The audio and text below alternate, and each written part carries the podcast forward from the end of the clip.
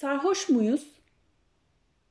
Yazan Tolga Babaoğlan Kaç gündür Rabbimizin içki için kullandığı bu ayeti düşünüyorum. Ey iman edenler! Sarhoşken ne söylediğinizi bilinceye kadar namaza yaklaşmayınız. Nisa suresi 4. sure 43. ayeti. Yani söylediğinizi bilene kadar yaklaşmayın diyor.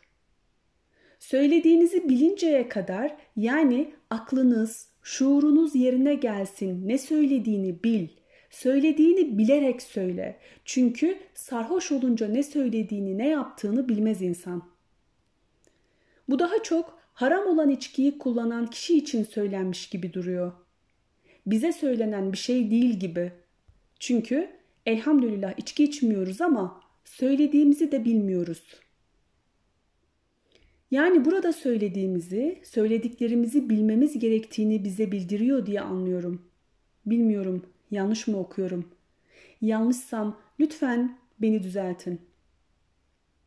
Amel edilebilecek, anlayabilecek şekilde oku. Eğer amaç anlamak ve yaşamak olmasaydı, herhalde Rabbimiz bu ayeti indirmezdi. Ya da yarısından fazla bir süre kalk da Kur'an'ı yavaş yavaş ve düşünerek oku. Müzzemmil suresi 73. sure 4. ayeti. Doğrusu bu ayet kime, kimlere indi o da başka bir soru işareti. Sanırım inseydi böyle olmazdık. Genel durumu düşünürsek hemen hemen çoğu kişi namazı kılarken veya Kur'an-ı Kerim'i okurken bilmeden yüzünden okuyor. Yüzünden okumak ne demek olduğunu anlamış değilim ama namazı kılarken de anlamını bilmeden okuyoruz.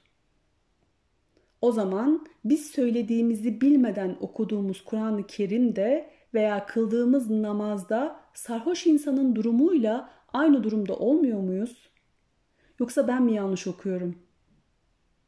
Anlayarak ve hayatına aktaracağın şekilde okuyup, anlayıp, düşünüp okumamız gerekiyor.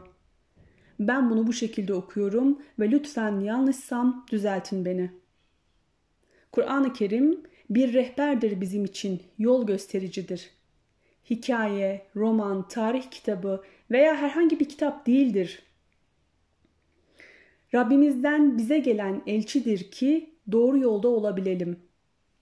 Bunun için de okuyup, idrak edip hayatımıza aktarmamız icap eder.'' Anlamadığın şeyi hayata nasıl aktarabilirsiniz ki?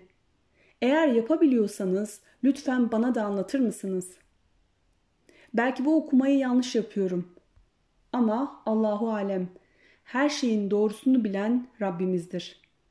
Yanlış okumaktan da, konuşmaktan da ona sığınırım. Yarattığı her şeyden sığındığım gibi. Başarı yalnızca Allah'ın yardımıyla mümkündür.''